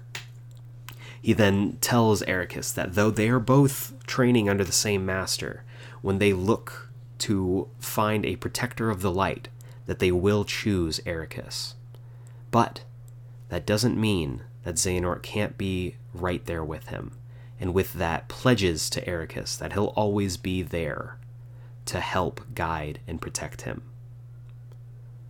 Back in present day, Xehanort relinquishes the X-Blade to Sora, telling him that it's his time and that he can save the worlds. Eraqus then reunites with his three students, both all three of them embracing him, tears in their eyes. He apologizes to Ventus, saying that it wasn't right what he put Ventus through, and that he is so sorry. He also apologizes to Aqua, telling her that the burden she had to bear for so long should have been his, and apologizes for not preparing her for what she had to deal with. He then looks to Terra, his son, the man who he raised and taught, the man who he shared a heart with for all these years, and he tells Terra to protect Aqua, and Ventus.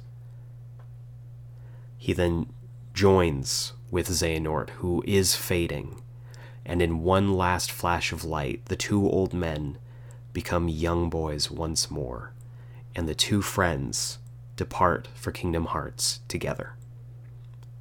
Sora then uses the X-Blade to seal Kingdom Hearts, ending the threat once and for all.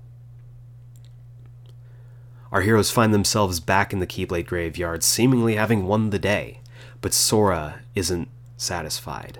Kairi is still lost. Kairi is somewhere out there, and he needs to find her.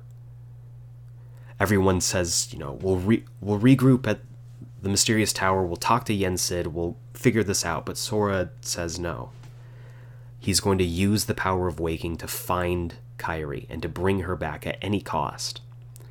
Mickey isn't sure about this. He tells Sora that using the power of waking this much could end up losing him forever. He would be lost, trading Kairi's position for his. Sora vows to return, telling everyone that he'll be back as soon as he can, but that this whole journey started because he was looking for Kairi, and her not being here means the journey isn't over. With that, he takes up his Keyblade, uses the power of waking, and. Time passes. We see Mickey, Donald, Goofy, and Master Yen Sid, who survived his duel with the hordes of darkness, returning to the Disney castle, reuniting with their loved ones. Terra, Aqua, and Ven return to the land of departure with a touching tribute to their master, setting up a memorial for Eraqus, and finally laying their wayfinders to rest, having finally found their way home. As they head back to the land of departure with hope in their eyes, Ventus catches something in the corner of his eye. He sees the Chirithy, the Chirithy who had been waiting for him, and Ventus seemingly remembers the Chirithy. The two finally embrace. Ventus picks up the Chirithy and takes him with him, catching up to Terra and Aqua as they embark on their newest adventure. Lea, Roxas, Xion, and the new friend, Isa, reunite at the top of the Twilight Clock Tower, all having shed their organization clothes behind and finally as real people, sitting and sharing ice cream like it always should have been. They're joined by Hayner, Pence, and Olette, who are ready, waiting, and excited to learn more about their new friends. They all take a seat on top of the clock tower, snacking on ice cream, and finally getting to enjoy just being normal.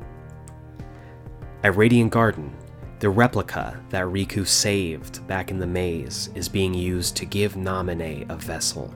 She wakes up in Ansem's study under the watchful eye of Ansem the Wise, Ienzo, Dilan, and Aeleus, and they bring her outside, and Naminé is finally able to feel the sun on her skin. It's not long, though, that a gummy ship arrives, and Riku is there to greet her. He extends his hand. Naminé takes his hand, and the two head off in the gummy ship together, fulfilling the promise that they'd made so long ago. A reunion of sorts is staged at Destiny Islands. Anyone and everyone is there. Donald, Goofy, Hayner, Pence, and Olette are making sandcastles, while Isa, Ventus, and Lea throw the frisbee around. Roxas, Riku, and Terra race on the beach as Aqua and Mickey cheer them on. Suddenly, something catches everyone's attention. They look towards the end of the beach, where we see Kairi back again, sitting next to Sora, hands clenched tight as they sit upon the tree where they shared the Paopu fruit. And then, as the sun begins to set, a tear rolls down Kairi's face, and Sora fades away.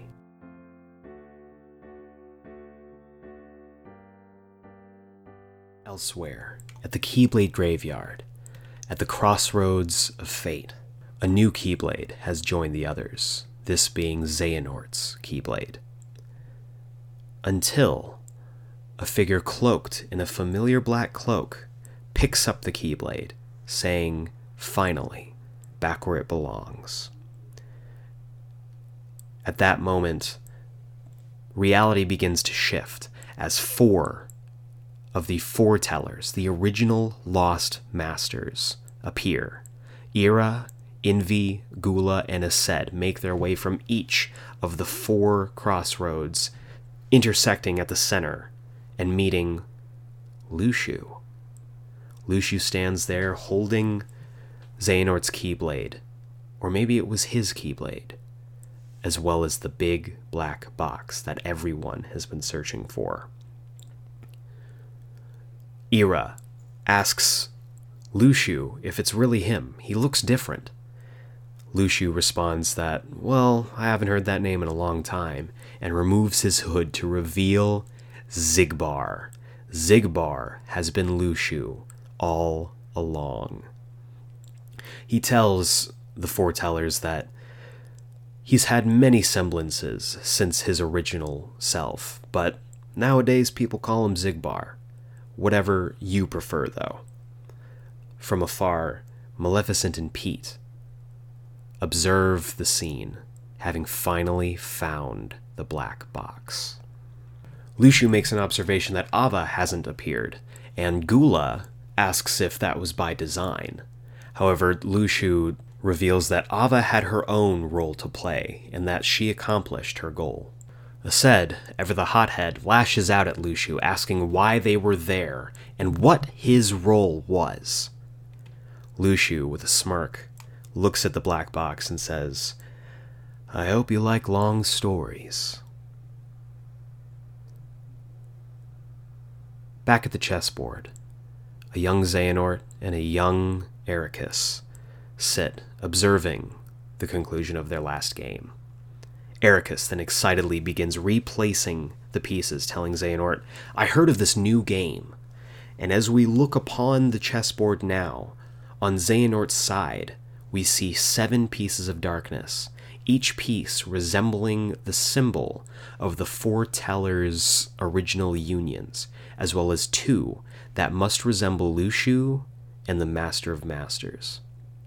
Xehanort responds, Seven pieces of darkness, and Eraqus holding one single white piece, one single piece of light, says, Just watch. In another time, another place, we find that every end is also a new beginning. Sora awakens on a rainy street, standing up and finding himself seemingly in the real world. Looking around, clues seem to point to this being Shibuya. Elsewhere, maybe inside the same city, Riku also awakens.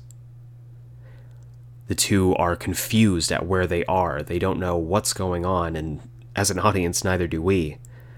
Riku begins to wander around the city, and we see that someone's watching him, someone's observing him.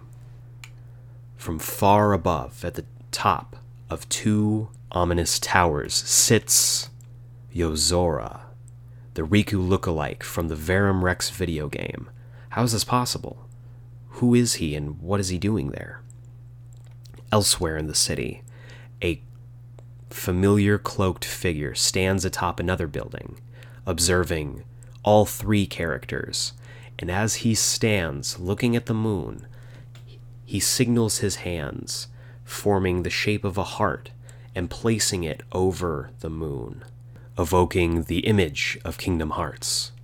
Whether this is a new adversary or whether this is the Master of Masters returning at last, we know that this story isn't over, and we know that soon it will once again be time to reconnect. And that is the story of Kingdom Hearts 3. Oh man, that is uh that's a lot. so a lot happened in that um and I almost I I feel bad almost for uh, getting my review out. Uh, following that, it's hard. It's tough to uh, it's tough to follow a narrative with uh, review like this. But I'm gonna try and do. I'm gonna try my best and uh, try to be as objective as possible. It's hard to do that when you're uh, so engrossed in a story like that, but I'm going to try my best. I'm going to try my best. Uh, so I have my notes here. We're going to review the game uh, because, again, since it doesn't have a final mix, and I guess uh, according to certain interviews, Nomura isn't really interested in doing a final mix. He's more interested in just re- releasing DLC, which makes sense in today's modern gaming landscape. But uh, instead of that, we're going to be doing a full review of the game. My thoughts, uh, things I liked, things I didn't like, and uh, we'll be talking about it all. So we'll jump into it right now. Uh, and first of all, I've got my my top of my notes is just incredible. This game is incredible for what it is, for what it's supposed to be. This game could have been a complete dumpster fire. It could have crashed, it could have burned, but luckily for fans, for myself, it is not. Uh, this game has stunning visuals. The game is the most beautiful in the entire franchise. The worlds are sprawling, the worlds are deep, both uh, in where you can go as well as your verticality once you get some of the mid game to late game abilities, the amount of verticality that you get is, I would say, pro- probably uh, right up there. Just might be edging out the verticality in uh, Dream Drop Distance. But again, with Dream Drop Distance, uh, a lot of the verticality was. I guess undercut by the fact that the worlds were mostly empty.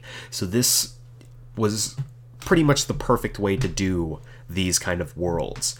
Uh, as I talked about during the background, gummy ships were fantastic. Gummy ships were finally done right in the idea that they were mostly optional. Most of the uh, gummy ship stuff was completely optional. If you didn't want to battle other ships, you didn't have to. I myself didn't really battle any other Heartless ships until probably about halfway through the game when I really wanted to uh, start racking up stuff for the Platinum. And the amount of stuff you can do in the gummy ship where you're essentially it's one giant open world or it's a I guess it's like three giant open world maps and two of those three you're able to traverse them freely right from the get-go you can go find treasures you can go uh, take pictures of constellations. You can unlock treasure spheres. If you don't want to battle you don't have to battle.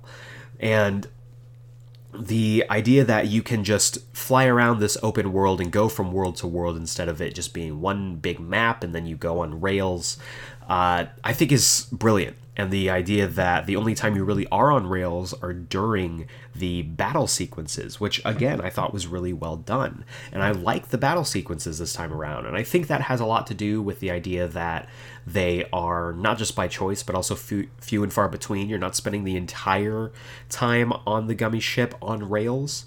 So I would say that this uh, this is the perfect way to do the gummy ships and if they didn't change this at all going forward in the gummy ships i would be okay with that though as we know from the ending of the story we might not even be involved with gummy ships so we'll see uh, this game also had a ton of resolutions really good wrap-ups for a lot of characters stories in this entire franchise so those uh, kind of general notes out of the way, I'm going to talk about things I liked, things I didn't like. First thing I liked, it's got to be Sora. Uh, some friends of mine I have heard really didn't enjoy Sora's characterization following the first two games, and I can totally understand that. Um, as the franchise kind of went on, Sora seemed to get dumber and more naive, which was strange because it felt like a regression in his character rather than a progression. And I am happy to say that in this game, he is back to the Sora in Kingdom Hearts 1 and Kingdom Hearts 2. Uh, I really enjoyed him kind of taking a more leadership role here while still retaining the youthful splendor that he's had in uh, the most recent spin-off games. But this was a more mature sora. This is a sora who i kind of equate to ang from the uh, avatar the last airbender. If you check out and you watch Aang's progression throughout the entirety of that show, Aang has what most in uh, narrative writing would describe as a flat arc, where the character doesn't change a whole lot, but his influence changes the world and the characters around him providing that kind of uh, character arc that you would see out of like a a Goku in a Dragon Ball Z. Sora is one of those characters. Sora is a character who experiences a flat arc right up until I would probably say the final act of the game, where we see him really just step up in more of an adult role as well. And the Sora that we see at the end after facing Xehanort and after kind of making this decision to go after Kairi and find her is a new Sora. This is an adult Sora. This is a Sora that we are going to be seeing going forward, and I'm super excited about that. Uh, I also love the Keyblades. The Keyblades were fantastic, though I am a little bitter that uh, two of my favorite Keyblades, the Oblivion and the Oath Keeper, weren't available for Sora to play as. I feel like those have kind of been the constants in the uh, numbered uh, titles in this series, and I was kind of sad that they didn't come back for this one. But the Keyblades were done perfectly here, otherwise. Uh, you got to level up and upgrade your Keyblade, so if you had a favorite Keyblade, you liked its stats, you liked its look, you liked uh, its Keyblade transformations, you were able to keep that Keyblade throughout. I myself, I love the Starlight Keyblade. I love the blue and the silver. The look of it was fantastic. I really enjoyed the uh, the Keyblade transformation, turning you into the second form, essentially turning you into Sora from Kingdom Hearts 2, being able to pull off all of these really cool moves that weren't really in this game, being able to pull off. Uh, Ragnarok for your shot lock, being able to do the Sonic Blade, which is a huge fan favorite ability. Uh, I really enjoyed, but everyone got to have a favorite Keyblade, and everyone got to keep their favorite Keyblade throughout the entire game, all the way up until the end. There was no point where any Keyblade became obsolete, which I really enjoyed. Also, the worlds. The worlds were huge, as we talked about just now. The worlds were deep, they were vast, they had a certain depth to them that you really didn't. Uh, didn't see in previous games. Also, the worlds were populated. My favorite part of uh, the Big Hero 6 world, Olympus Coliseum, or I guess just Olympus, uh, were that people walked around in towns. And in Twilight Town, it was so good. In Twilight Town, it felt like a real town, a real city, a real world, because you had NPCs walking around giving it kind of the Final Fantasy effect where you saw characters who were uh, not part of the game, but they made the world richer because of their inclusion and them just walking around. Also, the characters. The characters were fantastic. Every character got a moment to shine in this game, and I really enjoyed it. And then the photo mode. Photo mode was something that I didn't really ever see fitting into a Kingdom Hearts game, but with uh, the large jump in pop culture between Kingdom Hearts 2 and Kingdom Hearts 3, these kind of additions, such as Sora essentially getting a smartphone and making an Instagram account, they felt natural and they were hella fun to uh, incorporate into the overall game. Whether it was searching for the lucky emblems, whether it was taking pictures of your party members who I loved had a reaction every single time you had the camera on them. They're like, oh, and they go into a pose. Uh, Captain Jack was like, is that some sort of spyglass? It was really cool, and I really enjoyed that aspect of it. Uh, they also, I'm going to go into uh, things I didn't like here. I've, I've kind of got. Uh, things I liked and things I didn't like, not really organized, kind of shuffled around. Uh, the one thing, one thing I didn't like was uh, there was a lot of pat padding in the game, whether it was the gummy ship, which admittedly I loved the use of the gummy ship this time around, but I still feel like the gummy ship is padding for the game. Also, hunting for ingredients and the cooking. I, I'll be honest, I never used the cooking. All the way up until I was ready to go for the platinum as well as go after the secret boss, I didn't use the cooking at all except for uh, that aspect of it because I was trying to level up faster.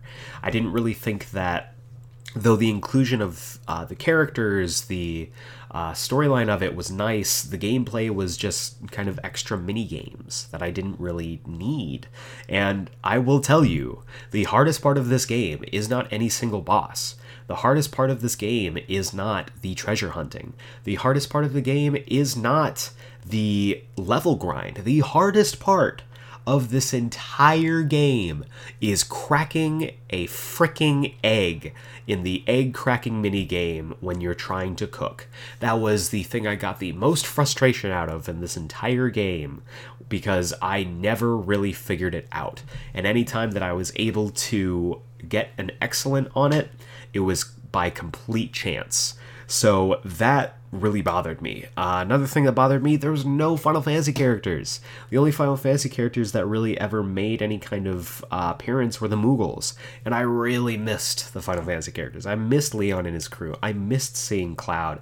I missed getting a secret boss fight against Sephiroth. That has been a huge deal in the numbered titles in this series. And though, of course, since we are just over uh, a month out from the release of the game, there is still time for DLC to come out, whether it be extra bosses, whether it be uh, an extra sequence of uh, story. I really think that the game felt more like a Disney game than a Final Fantasy game. And of course, that might be because Disney is so much bigger of a franchise now, having since the second game absorbed LucasArts, have or Lucasfilms having absorbed the Marvel universe, they have more of sway and they wanted to put a bigger focus on their characters. But honestly, I could have done with more Final Fantasy characters and less focus on the Disney worlds. Um, also, the worlds in in themselves, while they were beautiful, while uh, I thought they were fantastic usage of the gameplay in itself, there wasn't a whole lot of importance in the worlds. Uh, Sora's story kind of felt like the B story, with the A story involving Riku, Mickey, the other characters, because they felt like, okay, this is the bookend for the story. Meanwhile, Sora's still kind of running around these worlds. There's no reason for him specifically to go to these worlds but he goes to them anyway, and things just kind of happen around him. I think this is perfectly uh, this is a perfect example the frozen world. The frozen world is probably i would say the ah, it's tough. I would say it was my least favorite world just because of the fact that you weren't you didn't really have a you didn't really have an impact on the story. The story just kind of happened away from you. Um, and that could be said for the um, the parts of the Caribbean world as well, because for most of the Pirates of the Caribbean world, you were running around with a fake Jack while the rest of the movie happened away from you. And you really only jumped back into the story right at the end. So I wasn't a fan of that approach. I didn't really feel like if you didn't want these characters, because the biggest thing about previous uh, previous games involving these Disney worlds was you jumping into the story and being involved in that story. The Mulan world is one of my favorite worlds in all of uh, the Kingdom Hearts franchise because you got to actively involve yourself and actively participate in the story of that game. And I thought that was missing. And the idea that you were jumping from world to world in Kingdom Hearts 2 was you were hunting down the organization members. You were trying to reopen the gates. You were trying to fight the darkness there. For these worlds, you were just kind of hopping from world to world just trying to level up Sora. The entire the entire story for Sora was, hey, let's level grind until we're good enough to go to the realm of darkness. And I didn't like that approach to it. I didn't like that approach. Also, the uh, the idea of more cliffhangers. Um, this game was really supposed to give us a lot of answers, and while it did give us certain answers, I still don't know why Ven looks like Roxas. And maybe I missed something, but I still don't know why that is. Um, I don't know exactly what's going to happen with Sora next. We don't have a clear direction for him other than, hey, he's going to go after uh, Kairi, and we don't know exactly how he's going to do that. Um, we got a big cliffhanger in the epilogue where you know Xigbar base or no that was the uh Was that the secret ending? No, the epilogue was the Xigbar stuff. So Xigbar kind of revealing himself as Luxu was a huge deal, and personally, I called it, by the way. Um, but I really, I as soon as he's they ask him what was in the box, what was his role, which we were told specifically those uh, questions, questions that came up during Union Cross, during uh, all that you know key unchained key stuff were going to be answered in kingdom hearts 3 he goes i hope you like long stories. And then it cuts away. Like what we're supposed to get answers. This game is supposed to give us answers to these burning questions. And i realize again this isn't the final story. There's more story to tell but i would have liked more resolution. Uh, jumping back to positives, final sequence, the entire final sequence, I would say from um, them getting personally, personally, personally, to me, the entire game coming from them arriving in the Keyblade graveyard was amazing. Was the perfect way to end this game, all the way up through fighting in the maze, uh, the inclusion of those Union Cross aspects, fighting that giant heartless tornado, all the way to the uh, three-tiered, the traditional Final Fantasy style three-tiered fight against Xehanort, I thought were perfectly done, and I really enjoy them. They, they were my favorite parts of this game. Also, the party members, being able to have five, six characters in your party, including Sora, was really well done, and I loved that you didn't have to make that choice to jump in. Okay, we need to, you know, weigh the uh, positives and negatives of having this character in the party over this character. You got to have all of them, and you got to really reap the benefits of having all of those characters in your party. And again, that really, I think, came out during those photo sessions where you got to see all of the interactions that the characters had with the photo mode. So, again, I thought the party was fantastically done. Um, talking about the combat, the combat, while of course being a little uh, floaty, as a lot of people have said, is Kingdom Hearts, and it is a perfect uh, blend of all of the Kingdom Hearts combat that came before it, and it is the perfection of the formula in that regard. Um, also, the cast, the wide cast. And I talked about the characters earlier, but the cast in itself is so wide. You get to see basically everyone you've interacted with in previous games in some form or another. You get that moment with Ephemer out of the Union Cross. You get all of those those hundreds of they had to be like player avatar names like helping you fight the heartless tornado you got to see roxas Xion and axel you got to catch up with Hayner Pence and Olette. And a side note, the drop kick from Hayner is one of the most beautiful moments in the entire game. Just because he goes full vertical trying to drop kick. Uh, I think it was I think it was uh, Ansem Seeker of Darkness, and I just I loved it because it was those characters. Uh, it was really weird hearing their voices again because I think you know with it being 13 years, the characters either were recast or uh, their voices changed, obviously. So it was weird hearing them because those voices didn't exactly match up to what they were. Uh, but I really enjoyed it, and that also goes for Kairi, who I didn't realize wasn't being voiced by Hayden Panettiere until probably about the credits. I I knew something was off in her voice, but I didn't realize it was Alyson Stoner, who did a great job. Don't get me wrong. Hey, Alyson Stoner did a great job as Kairi, but I think for me, I really would have liked to have Kairi's original voice actress in there. Uh, but yeah, the wide cast was incredible, getting to meet all of the characters from these many Disney worlds and really getting to interact with them. Uh, and of course, I mentioned it just now, but I have I have it in my in my notes. Roxas, yeah, my favorite my favorite character in the franchise, Roxas, made a stunning return and had an amazingly heartfelt moment with Axel and Xion. I loved it. I'm so excited that he's back, and I hope that this isn't the last time we see him along with those characters. It kind of came about, especially in the uh, in the ending of the game, that this seems to be kind of the final chapter, and everyone kind of goes off to their happily ever after, while Sora and seemingly Riku are going to continue on. But I'm interested to see what happens with them, and I hope that we get to play as Roxas in the future. I loved getting to play as other characters. Getting to play as Riku was fantastic, and the moment that it pull the camera pulls back and you get to play as Aqua, one of the most satisfying moments in the entire game. I will put that up against any other moment playable, any other playable moment in the game.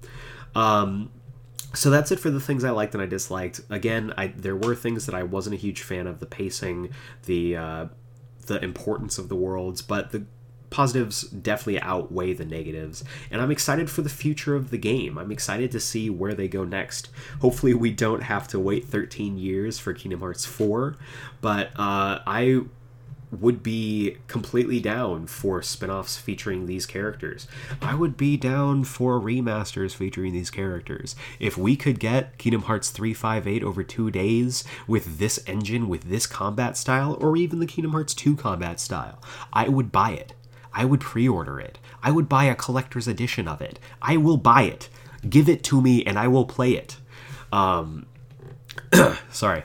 But um with all of that said, I think now is where I am going to uh, rank it. This is where I'm going to put it in the overall ranking of the games. And with everything uh, kind of taken into account, both the story, the uh, the gameplay, everything about it. Whew, this is tough. Um, I would say, I would say that this game ranks number oh man uh, i would say it ranks number two kingdom hearts 3 is number two in the overall ranking of these kingdom hearts games so let me flip through my notes again and get back to my rankings. So that puts number 10, Coded. Number 9, Kingdom Hearts Key and all of its spin offs. Number 8, 0.2, A Fragmentary Passage. Number 7, uh, Chain of Memories. Number 6, 358 over two days. Number 5, Dream Drop Distance. Number 4, Kingdom Hearts 1.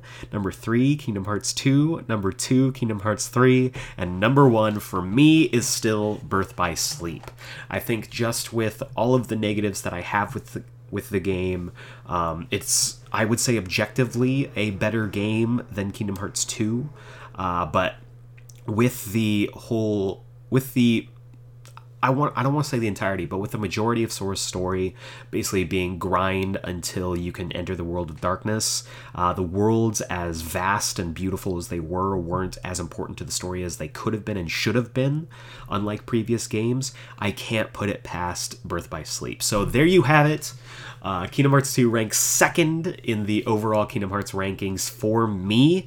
Uh, please feel free to let me know uh, where it ranks in your Kingdom Hearts rankings. Feel free to let me know if I'm spot on or if I'm completely off base. Uh, and feel free to let me know what you thought of this game. I want to talk about this game. Uh, I already talked to Damien, who featured on our uh, top Kingdom Hearts moments, and I am so excited to gush about this game more, both with him and with you guys. So, again, feel free to reach out to us at Geeksplain Pod. That's at Geeksplain Pod on Twitter. Send me emails because I'm an old man and I'm still read emails to geeksplained at gmail.com. And feel free to give us a review on any podcasting platform that you are listening to. And I, I just want to talk about this game. I'm so excited. I held off because I wanted uh, this Kingdom Hearts 3 episode to be part of a big episode like this, like our anniversary episode, and I'm excited to talk about it with you guys. So feel free to reach out uh, on any of those platforms. And once again, thank you so much for sticking with us for our first year of Geek Explained. Uh, this has been a big deal for me uh, with all the stuff that's going on. Li- living in LA, pursuing my dreams of acting and voice acting, uh, this has become a new dream, making this podcast as successful as possible. And you guys are helping me do it. Uh, just checking on the stats on. Uh, couple of our various platforms. We've got listeners in Belgium, we've got listeners in Canada, we've got listeners in Mexico, in Australia, Iraq, Brazil, the UK. We have at least one or two listeners in Tunisia. I had never heard of that country before, but if you are listening from Tunisia, thank you very much for making this a worldwide podcast. And thank you to all of the countries that uh, represent our listeners. We are officially a worldwide podcast with over 20 countries listening to this podcast as we speak. So, thank you so much again for making this podcast as successful as it is. And thank you for sticking with us and continuing to support us as we try to make this podcast more successful. Got a lot of stuff going. Uh, a lot of stuff in the pipeline. I'm really excited to talk to you guys about it. And uh, everything is going to kick off this Wednesday, the 13th, with Geek Explained Podcast Volume 2. And we are going to be celebrating the first episode of Volume 2 of Year 2 of uh, the Geek Explained Podcast with a, another. Uh, I guess kind of the sequel to the very first episode of this podcast. Very first episode was top five comics you should be reading, and now this Wednesday, uh, the very first episode of our season two of our volume two, if you will, uh, will be top five comics you should be reading for 2019. So look forward to that thank you so much again for joining us and uh, just being part of this journey that we're all on. I really appreciate it, and I'm really happy to continue on this journey with you all. So uh, that's going to be it for now. Uh, thank you very much uh, for Geek Explain. I'm just, I'm giddy. I'm excited. I'm happy to uh, continue going forward. So for Geek Explain, this is Eric Azana. Thank you very much for listening. Can't wait to start Volume 2, and we will see you next time.